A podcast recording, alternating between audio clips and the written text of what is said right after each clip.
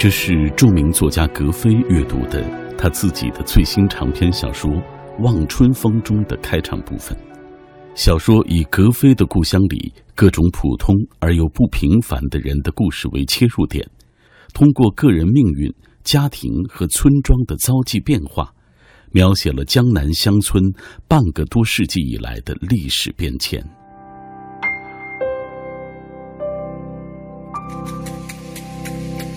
对于每一个中国人来说，乡村是无可回避的精神源泉。格非的最新长篇小说《望春风》完成了一次几乎不可能的返乡之旅，以回到过去来看当下的观念，余韵悠长、值得咀嚼的历史片段。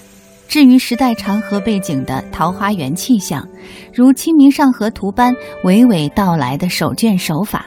描绘乡土中国的活色生香，发现普通人的高贵品质，定格日常生活的瞬间永恒。小说以乡村里各种普通而又不平凡的居民的故事为切入点，刻写村庄由简朴内敛逐渐演变的复杂过程，通过个人的命运、家庭和村庄的遭际变化，描写江南乡村半个多世纪的历史运动，并展现它可能的未来。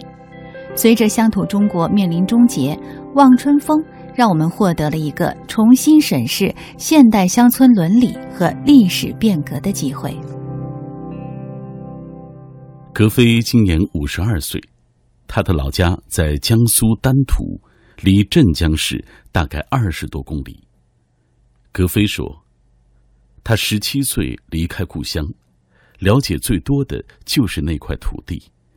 那个村庄里的人说话的声音、走路的方式、表达感情的方式，还有他们的语言，没人想过去保留，但他们却极其重要。在他看来，那些人中不少早已经不在，但可以通过时间机器让其重返。这就是文学的作用，文学可以让他们再回来。对我来说，乡村是两个部分，一个部分是十六岁之前我在乡村和那些农民和我父母朝夕相处那段记忆，对我来说是最宝贵的。因为大家都知道，这个一个作家的童年生活是最宝贵的。那么还有一个乡村是十六岁以后，我到了上海，到了北京，然后每隔一段时间我要回去，每隔一年或者两年不断回到乡村去，因为探望父母、探望兄弟姐妹。你每次回去，你都会发现这个乡村在变，一直到后来，终于有一天。你回去发现这个乡村没了，它被拆掉了，然后就是一片废墟，所有的人都到移居到城里去了。那么这个时候呢，我就出现一个非常奇怪的一个想法。我在回忆老家的时候，就是一闭上眼睛，我就觉得，哎，我老家，我的故乡在什么地方？我就想起我们村头那个小河，嗯就想起那个河边的那条河渠，然后有一条大路，它通向城市，通向市镇。然后这村庄里面几十户人家，旁边还有另外的村庄，村庄与村庄之间它有道路。然后呢，每个村庄的方言都不一样，因为我们那个地区的方方言非常复杂，有吴方言，有下江官话，有各种北方方言都有。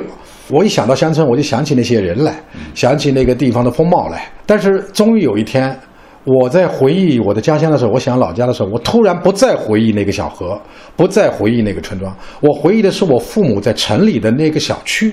就突然，我觉得这个对我来说特别大的一个刺激，就是无形之间，这个乡村它的概念对我来说变化了。就是当我在回忆乡村的时候，它都不存在了，就它都没有办法进入我的回忆了。就我一想起乡村来，我马上想到的是我父母在一个新型的现代化的小区里边，他们住着两室一厅的那个房子，那个房子周围很混乱，是吧？他们他们他们下楼以后没人认识他们。那么我回忆的是这个东西，而不再回忆他以前的那个乡村了。所以我那个时候很很惨痛的一个一个感觉，就觉得好像这个乡村真的死掉了，真的不在了。然后我就想起来这个这个日本的一个学者就丙谷的一句很有名的话：当一个事物它消失的时候，你才有资格去追溯它的起源，去想想它是怎么过来的。那么这个时候，我我当然就产生了一种冲动，就是说它确实已经不存在了，因为连回忆都不能支持了。那么这个情况下，我我觉得写这个望春风是非常有必要。这些人好像生活在另外一个世界里，他们不被现在的人所理解，不被像我儿子他们这代年轻人，比如说九零后、零零后这批人理解。他们要听我说起我们老家的那些故事，就觉得讲一个史前的故事，但是这些人，我觉得需要得到描述，因为他们是我们的父母，他们是跟我们某种意义上是心意相通的人，我们不能这么快的就把这个东西忘掉。所以我觉得也需要有一个重新返回故乡的这么一个旅途。所以这个小说也实际上是我重新回到那个故乡。就是那个在江南府地的那个故乡，那个被拆掉的那个故乡，我要重新回到那个故乡里边去写这个小说呢，把这些人都放到这个作品里面，让他们重新复活，这是我的一个责任。我觉得小说在某种意义上具有这样的功能，就是当你要告诉我们一个世界，就是说一个陌生的世界，它到底怎么样子的。如果你要写论文的话，你写几十万字，人家也看不懂。但是你让这些人物说话。你让这些人物表达感情，你一下子就能明白这些人到底怎么回事啊！我而且我觉得我有义务来描述这些人，因为这些人跟我是密切相关的，他们是我的镜子，就我从他们身上能看到我自己。对我来说呢，因为我这个作品调动了我的很多的实际生活的经验。因为在过去的小说里边呢，我只不过是偶尔的设计一下，大部分是靠虚构和想象，是吧？嗯，一般作家不会轻易的动用他自己的经验。那这个作品里边，我还是用了不少我自己的亲身经验。虽说只隔了十里路程，半塘的风光景物乃至说话的口音，都与我们村有着很大的不同。低矮的泥墙茅舍隐在一片片竹园之后，数不清的港岔沟湾将整个村庄分割得七零八碎。村庄和长江的岸堤之间，有一大片亮汪汪的水沼，长满茂密的芦苇、红柳和菖蒲，犹如一面被打碎的巨大镜面。在中午的艳阳之下，泛着银灰色的波光。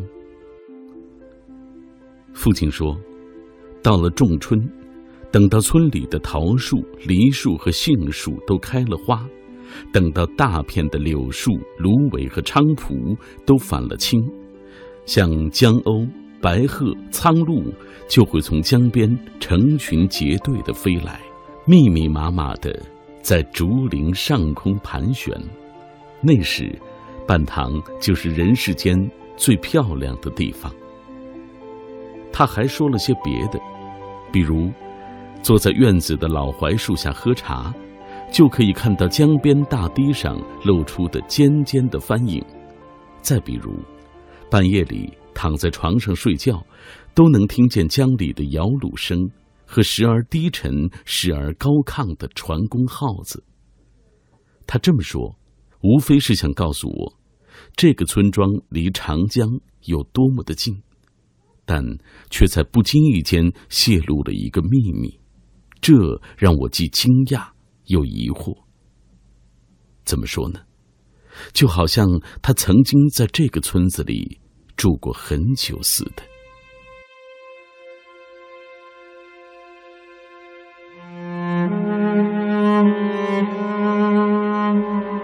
请我父亲去算命的这户人家，位于村东头的一块高地上，院子里却有一棵老槐树，它高出屋檐的枝桠在北风中瑟瑟抖动，已经快要碰到屋顶发黑的茅草，大概是担心大风会把屋顶的茅草卷走，上面胡乱压了几块青石板，门上的对联还是旧年的。在日晒雨淋中，褪尽了红色。一个穿着蓝布褂的妇人，大约四十来岁，坐在槐树下的一张矮凳上纳鞋底。这人窄窄的脸庞，头上挽着一个高高的发髻，大概是家里刚死了人的缘故。白布鞋子上缀着一朵红色的绢花。怎么看这个女人都有些面熟。想了半天，终于记起来，她似乎和我们村的赵锡光先生沾着点亲。四十八节，他时常会带着一个小男孩来村里走动。一看到我们进了院子，他就把麻线飞快地绕在鞋底上，从矮凳上站起身来，笑容还没有来得及从脸上褪去，就开始抹眼泪。这也难怪。不知是如何冲犯了太岁，在过去短短的一年中，他们家的三个男人先后离世，先是七十来岁的公公无疾而终，然后是她丈夫，他在去江北运米的途中翻了船，尸体在三十里外的沙港被人捞上岸来的时候，已经发了臭。再接着，就轮到了他十九岁的大儿子。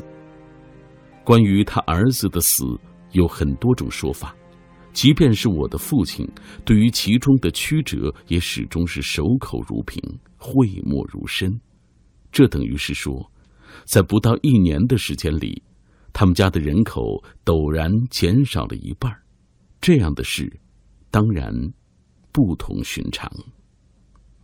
半塘寺的一个喇力和尚被请来算命，他认为问题出在一名叫春晴的女孩身上，颧骨太高。泪堂太深，嘴唇太薄，腰身太细，仪态太过妩媚。他的结论也有些吓人：这户人家命中注定不存男丁，言下之意就是最小的儿子恐怕也保不住性命。拉力和尚卖关子说：“如果是在旧社会，事情倒也好办了，让这个小把戏跟着我去庙里做和尚。”我保管他无病无灾，寿比彭祖。可如今是新社会，不兴出家。妇人一听，慌了手脚，跪在地上向他苦苦哀告：“一切但凭师傅做主，好歹替我保住这点骨血。”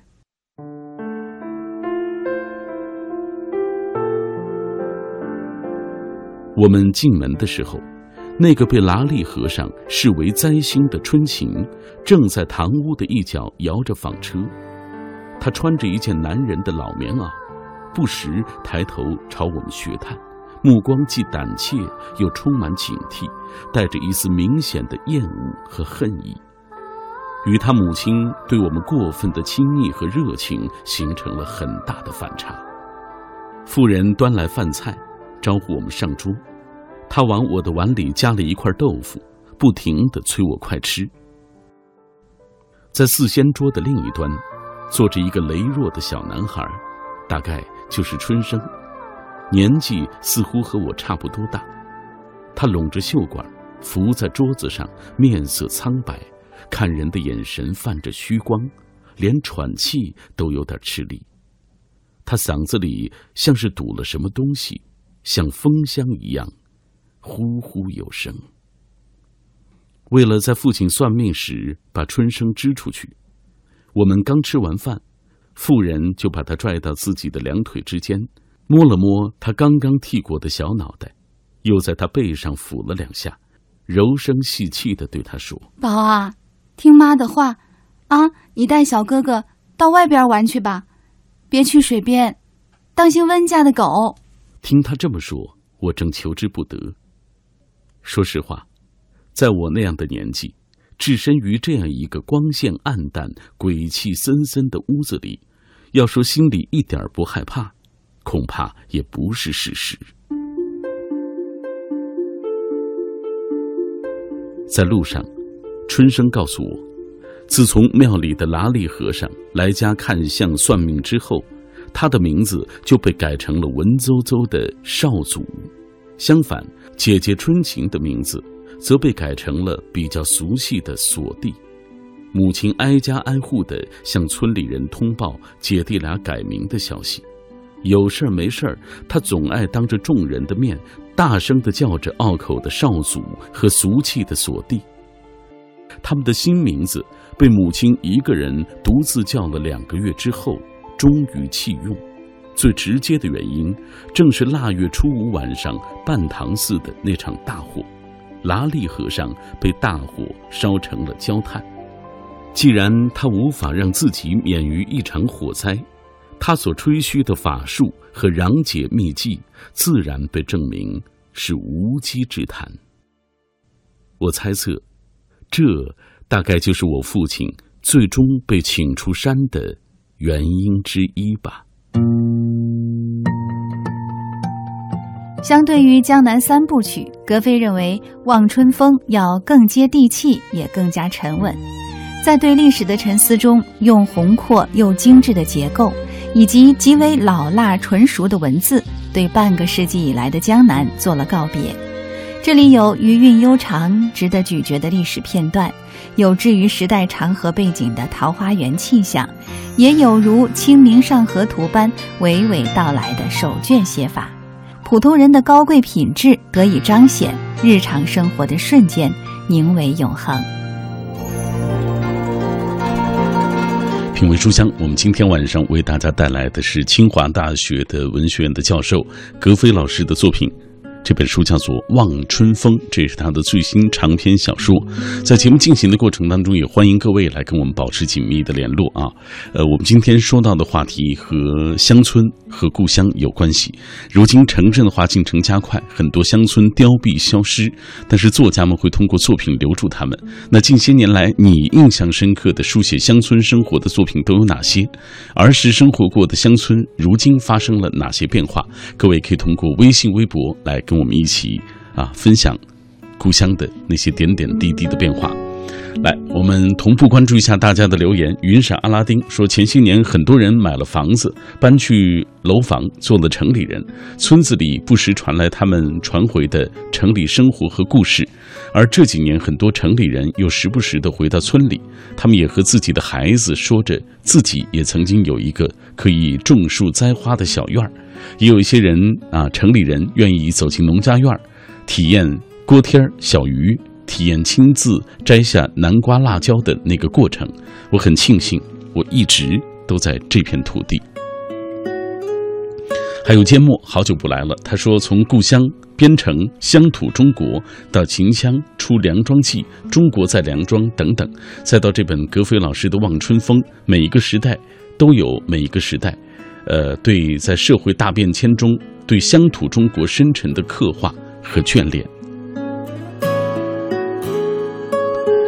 稍后回来，我们会继续。分享各位的留言，因为今天很多朋友在同步跟我们来分享他们的故乡里的种种变化，以及他们读过的那些啊关于乡村生活的乡土中国的那些文学作品。呃，稍后回来我们会继续来听我和格飞老师的对话，来介绍《望春风》。感谢各位继续停留在小马的声音世界当中，这里是 FM 幺零六点六中央人民广播电台文艺之声的品味书香，每天晚上九点到十点，喧嚣落定之后，倦意。袭来之前，我都会带来一本书，我们也会认识一个新朋友。今晚我带来的这本书来自于茅盾文学奖得主格非老师的最新长篇小说《望春风》。这部小说通过个人命运、家庭和村庄的遭际变化，描写了格非的故乡那个江南乡村。半个多世纪的历史变迁，当然，在节目进行的过程当中，也欢迎各位来跟我们保持紧密的联络。呃，大家已经听出来了，其实今天这期节目啊是一个录播啊。呃，我是去了清华大学采访了格非老师，呃，通过制作之后啊，做成了这样一个短片来跟各位一起来分享。呃，我们今天的话题说到的也是消失的乡村，回不去的乡情。呃，如今城镇化进程加快，很多乡村凋敝。消失，但是作家会通过他们的作品留住那些乡村的原貌。大家熟悉的或者印象深刻的描写乡村生活的作品都有哪些？你儿时生活过的乡村，如今又发生了哪些变化？通过微信、微博跟我们一起来分享。这样，我们同步关注一下大家的留言。塞北惊鸿他说：“无论是沈从文笔下的湘西、萧红的呼兰河，以及鲁迅。”与许清文笔下各异的故乡，都寄托着作者对于故乡的那份割舍不下的情愫。可以说，家园情恋成为古今文学作品的创作母题。我的家乡在塞北草原，曾经在那里的童年生活，并不因时光流转而渐行渐远。如今的城镇化与草原荒漠化，以及人心的物化，使得故乡变得那样的陌生。这绝不是我所要的故乡。我所心心念之的故乡，有人说也是成长的代价。无论是个人还是社会，总是要与过往去挥别的。尤其在如今一切都在变的时代，相信有些其实是不会变的。比如我对于曾经故乡人物事的那种眷念，仍然在啊心魂梦绕之间，让我常常的流连其中。记忆长歌，他说：“都说故乡是根，游子即使远在天涯，也会心系魂系乡土乡人，挥之不去的家园情结，成了文人墨客笔下的寄托心曲。在他们的笔下，或者有少小离家老大归，乡音无改鬓毛衰的这个岁月无奈，也有物是人非。风景异的茫然无措，尤其在城乡转型的今天，啊，诸如陈明胜的大国空村，作者笔下没有沉浸于幼时田园牧歌的追怀，而是有着农村城市化造成空村人去的人文忧思，笔调沉郁，悲情哀歌后皆是对故乡的赤子深情，成为这个时代乡村变迁的一个缩影。问苍茫大地。往日乡缘何在？何处是归程？都说，再也那份再也回不去的情伤，留给太多的读者心中的不只是一声叹息。这段文字啊，我们也能够深深的感受到这位朋友他啊，对于所谓大国空村这样一个状况的那种哀叹、那种忧思。永远的绿蓑衣说，从小在这个偏远的小山村长大。那个小山村里，四面环山，用柴火烧饭，炊烟袅袅。随便一条林荫小道下，抬头就能看到松鼠在头顶上窜来跳去的。就是那样一个小山村，丝毫没有读书的风气。而我就是在那个身边小伙伴们读完小学就辍学打工的环境下，默默读完了初中、高中，然后考上大学。而今对于家乡的念想，只剩下了美好的童年，那些美好的人和事。时代不同了啊，乡村其实现在也发生了不同的变化，他们的观念肯定有不同的变化。呃，张幺三七幺好久不来了，他说我离开乡村已经有十多年的时间了。当再回到他的怀抱中，发现已经不太认识他了，多了一些店铺，也缺失了一些难以形容的情感。后来发觉对他亲切感缺失，而且更严重的是，面对他有一种陌生和隔阂。就像一个孩子跟不上大人的脚步一样，有一点手足无措，想去融入他，又不知道该如何做起，像个外人一般，审视和打量着曾经我所生活过的那个乡村。平凡蔚蓝风，他说我看过《中国在梁庄》啊，写的是梁庄，在阅读的过程当中，我也能感觉到我家乡的现状。壮劳力出门打工，村里大多是老人和小孩水田因为二零一三年的台风天兔导致垮塌损坏，三年都没种成水稻。去年回去发现了一件欣慰的事情，就是那些年采矿污染的两条河恢复了清澈，因为县里严禁使用硫酸铜采矿了，那里的环境稍稍的有一些恢复。千里橙子说：“现在农村文化素质也在不断提高，呃，给家乡的文明建设创造了良好的氛围。现在农村图书室可以看到男女老少在读书、看报、聊天、下棋的场面。傍晚时候，广场上青年男女们在跳着各式各样的广场舞，孩子们手里拿着花花绿绿的小玩具，在大人们中间窜来窜去玩耍嬉闹。家乡无论怎么变，我们都怀着对他的热爱。”你看他的故乡里，好像还是那份田园牧歌，好像那个还是那个惬意的那个状况啊！不知道你生活在哪一个故乡啊？那里是在哪里啊？呃，还有下面这位小小的粉红兔子说，因为没有在农村生活过，但是对那里充满了好好奇啊好感，也更喜欢一些具有乡土气息的书，比如说《平凡的世界》《活着》《秦腔》《出梁庄记》等等，都曾带给我啊走进不同的黄土地。让我认识到不同的人和事，对于乡村也有更多的了解。当然，今天很多朋友也在跟我们保持紧密的联络啊。小杭州他说：“我们这一代中年人将步入老年，捧一本书细细的读，获得一份内心的感悟，这样的感觉永远无法替代。”还有侯占龙，就是从农村走出来的孩子，对故乡的黑土地有着扯不清的情结。每当看到农村题材的小说、散文、诗歌，就格格外的亲切。乡村的浪漫、诗意的故乡，让我记忆犹新。他还说到了今年仲夏，家乡遭受特大洪灾，远在他乡的我心啊心如火焚，写下了诗句和大家共同的分享。嗯，因为时间的关系，我们已经来不及读了啊。接下来我们要继续来分享格非老师的这本书《望春风》。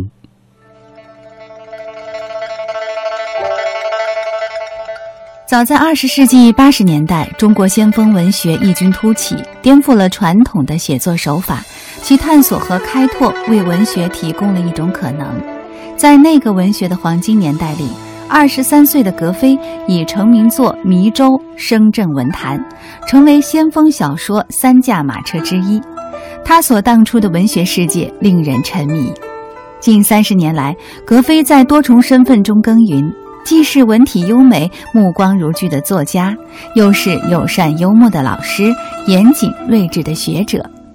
他既将西方先锋文学叙事的巨大能量和无限可能带入作品，也传承了《红楼梦》《金瓶梅》等中国古典文学的叙事方式。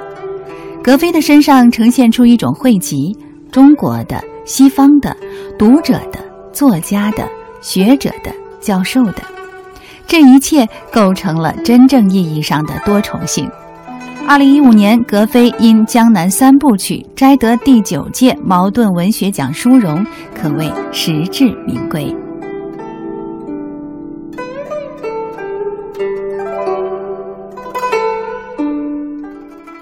在写完《江南三部曲》之后，格非其实并未打算再写乡村，他想写城市，写悬疑，写推理。但事实上，关于故乡的写作，他躲也躲不掉。动笔写《望春风》之前，格非有一次回故乡，母亲提出他已在城里住了好几年，想再回老家的村子里看一看。母子回乡后，格非没有想到，原来已经荒废的小村子里，如今芦苇丛生，果树成林，大地一派生机勃勃的景象。那个场景深深的定格在了他的记忆中。写完《神剑江南》以后，我还写了另外一部作品，叫《隐身衣》，有很多人喜欢这个作品。那么，当然我在写《隐身衣》的时候，我已经在考虑为将来做准备。嗯，就是说我慢慢慢慢过渡到城市生活。《隐身衣》是一个很怪的作品，它是一个中篇，大概七万字的一个中篇小说。然后我就希望能够过渡，然后写一些别致的、特别的，跟不要跟乡村再有什么关系了。因为那个时候我知道乡村已经拆掉了。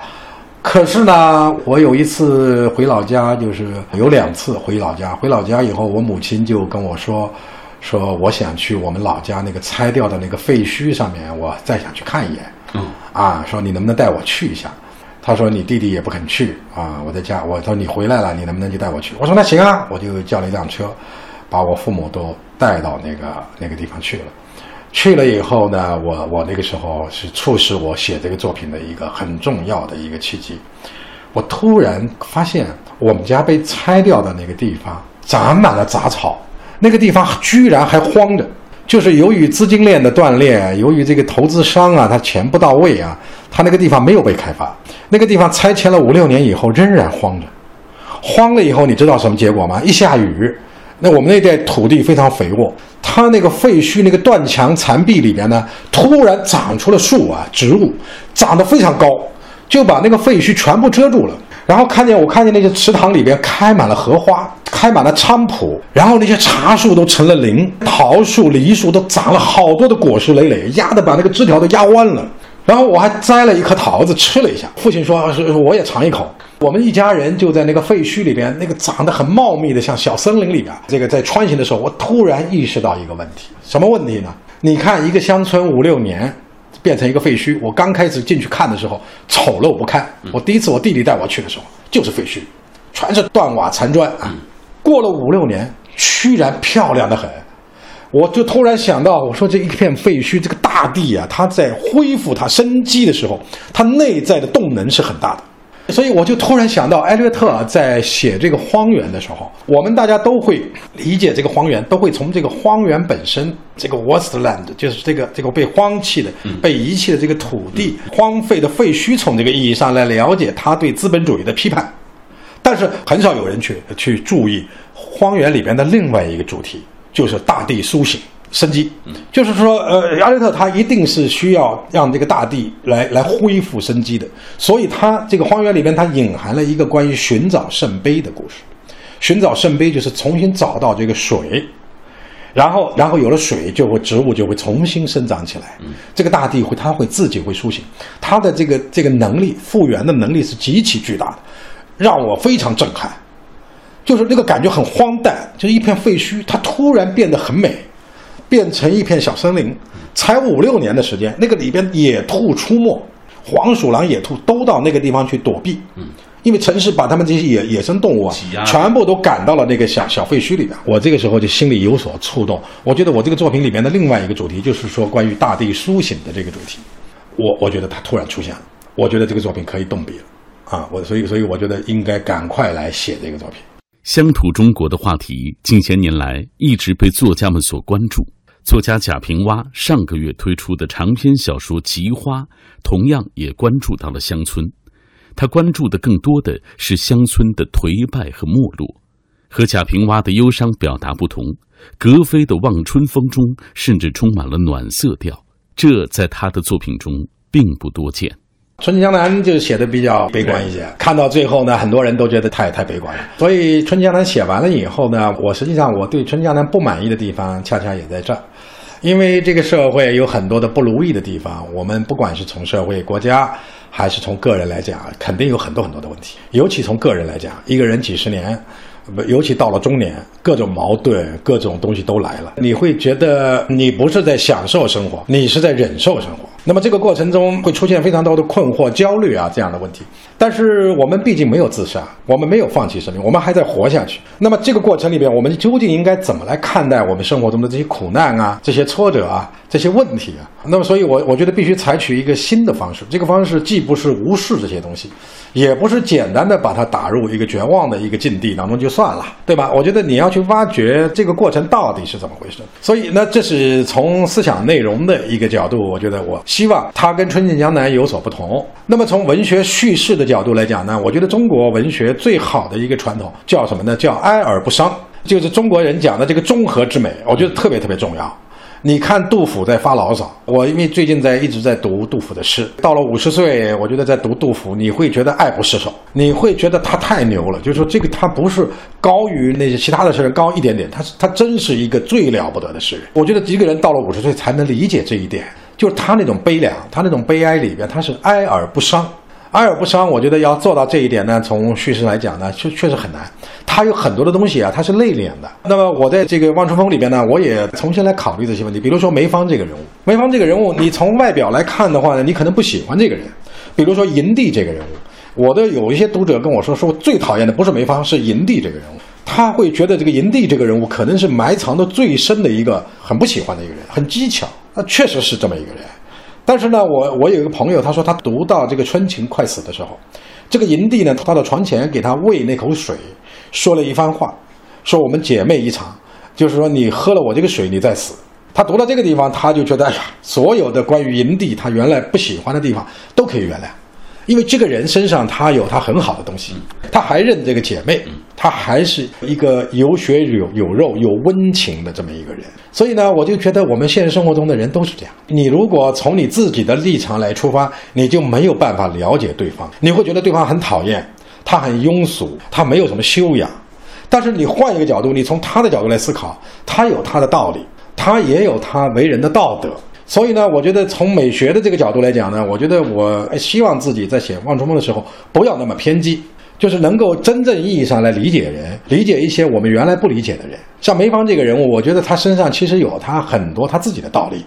他在做那些事、说那些话的时候，有他背后的道德原则。这些东西你可能不理解，但是你换个角度，也许你能够离他稍微近一些。所以呢，我就觉得在《望春风》里边呢，我觉得从两个方面，我都希望他能够达到我说的这个哀而不伤，是有悲凉的，有悲哀的，但是他不要那么绝对。这就是鲁迅先生当年说的特别重要的一句话，也是对我影响最大的一句话。他就是说：“绝望之为虚妄，正与希望相同。”他的意思是说，你当你觉得这个希望是荒诞的、是虚妄的时候，你觉得希望他找不到的时候，觉得这个希望他所有的希望他都在欺骗你的时候，你反过来应该想想，这个绝望难道就是真实的吗？这个绝望其实它也是一个虚妄，就是你把人的生命就完，因为没有希望，因为希望是虚妄的，所以你就人就很容易走到另外一个极端，就把自己交给绝望。但是鲁迅先生提醒我们。你反过来认真的来思考一下这个绝望，这个绝望其实它也是虚妄。只要这个我们在走路，这个地上的路是会出来的。你看到这个路上杂草丛生，但是你往前走，这个路它就会出来。所以鲁迅先生在写《故乡》的时候，他告诫我们说，其实地上本没有路，但是问题是这个没有路就是绝望嘛。但是你只要走，这个路还是可能会出来的。就是说，他表达了一个对希望的意向性。即便我暂时看不到希望，可是你行为的这种意向性，如果你去做，希望也许会产生。这个时候之后，他实际上通过鲁迅这样一种辩证的思考，他把绝望穿透。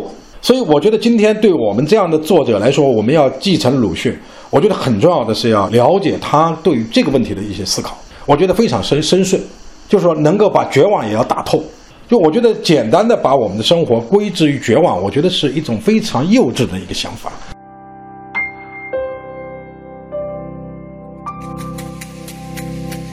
对于每一个中国人来说，乡村是无可回避的精神源泉。格非的最新长篇小说《望春风》完成了一次几乎不可能的返乡之旅，以回到过去来看当下的观念，余韵悠长、值得咀嚼的历史片段。至于时代长河背景的桃花源气象，如《清明上河图》般娓娓道来的手卷手法。描绘乡土中国的活色生香，发现普通人的高贵品质，定格日常生活的瞬间永恒。小说以乡村里各种普通而又不平凡的居民的故事为切入点，刻写村庄由简朴内敛逐渐演变的复杂过程。通过个人的命运、家庭和村庄的遭际变化，描写江南乡村半个多世纪的历史运动，并展现它可能的未来。随着乡土中国面临终结，《望春风》让我们获得了一个重新审视现代乡村伦理和历史变革的机会。有听众说了，过去的乡村粗鄙、落后、物质生活匮乏，但是为什么还有那么多的作家书写乡村生活的记忆？这种乡土中国的话题，好像一直中国的文人都爱书写，为什么？啊，那么今天呢，大家都在谈这个城市化的这个进程，那么乡村呢，也在按照国家的这一个大的发展规划，它是慢慢的都在逐步的城镇化。那么听众有这样的这个看法，我觉得不奇怪。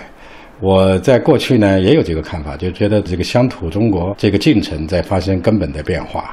但是最近一段时间来呢，我有一些新的思考，就是发现这个有一些问题啊，它不是随着乡村的呃示威，或者说慢慢的衰落，或者随着城市化的进程，这些问题就消失了。我觉得相反，这些问题会越来越醒目的呈现在我们的眼前。比如说，都讲这个中国是一个呃乡土社会，费孝通所定义的乡土中国这个概念。你像从鲁迅他们开始，基本上都跟乡村有关，小镇啊、乡村啊，都有都有这个关系。所以这个是中国现代文学的一个传统。中国现代文学里边写城市的作品有，但是很少，而且影响远远不及这个乡村这个题材的作品。这个当中有一个非常简单的问题，就是说我在中国城市化的过程里边。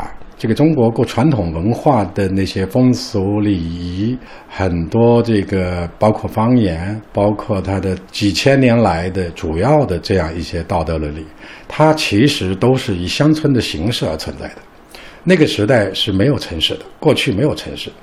过去中国的那种城市呢，跟跟上海这样的大都市是完全不同的。上海这样的大都市呢，它属于一种现代意义上的城市啊，它这个标志就是说城市是排斥乡村的，城城里人呃乡下人，就你刚才说的，是相对比较落后啊，它有一种等级的差别，在过去没有。过去一个人做官做完了以后。他最后还要回到乡村，是吧？他乡村和城市之间是互相交通的。我我觉得从这个意义上来讲呢，这个乡村它积淀了中国呃几千年来的优秀的这个文化传统，不光是优秀的，也有糟粕，是吧？但是不管怎么说，它聚集了非常多的这个乡村的这个这个传统在里边。那么随着这个乡村的消失，或者说它变成城市，那么这些东西怎么办？这是一个很大的问题。第二个问题呢，我觉得就是一九四九年以后。就中国的社会主义革命，一九四九年以后的乡村，中国乡村发生了巨大的翻天覆地的变化。四九年以后的乡村跟过去的乡村是完全不同的。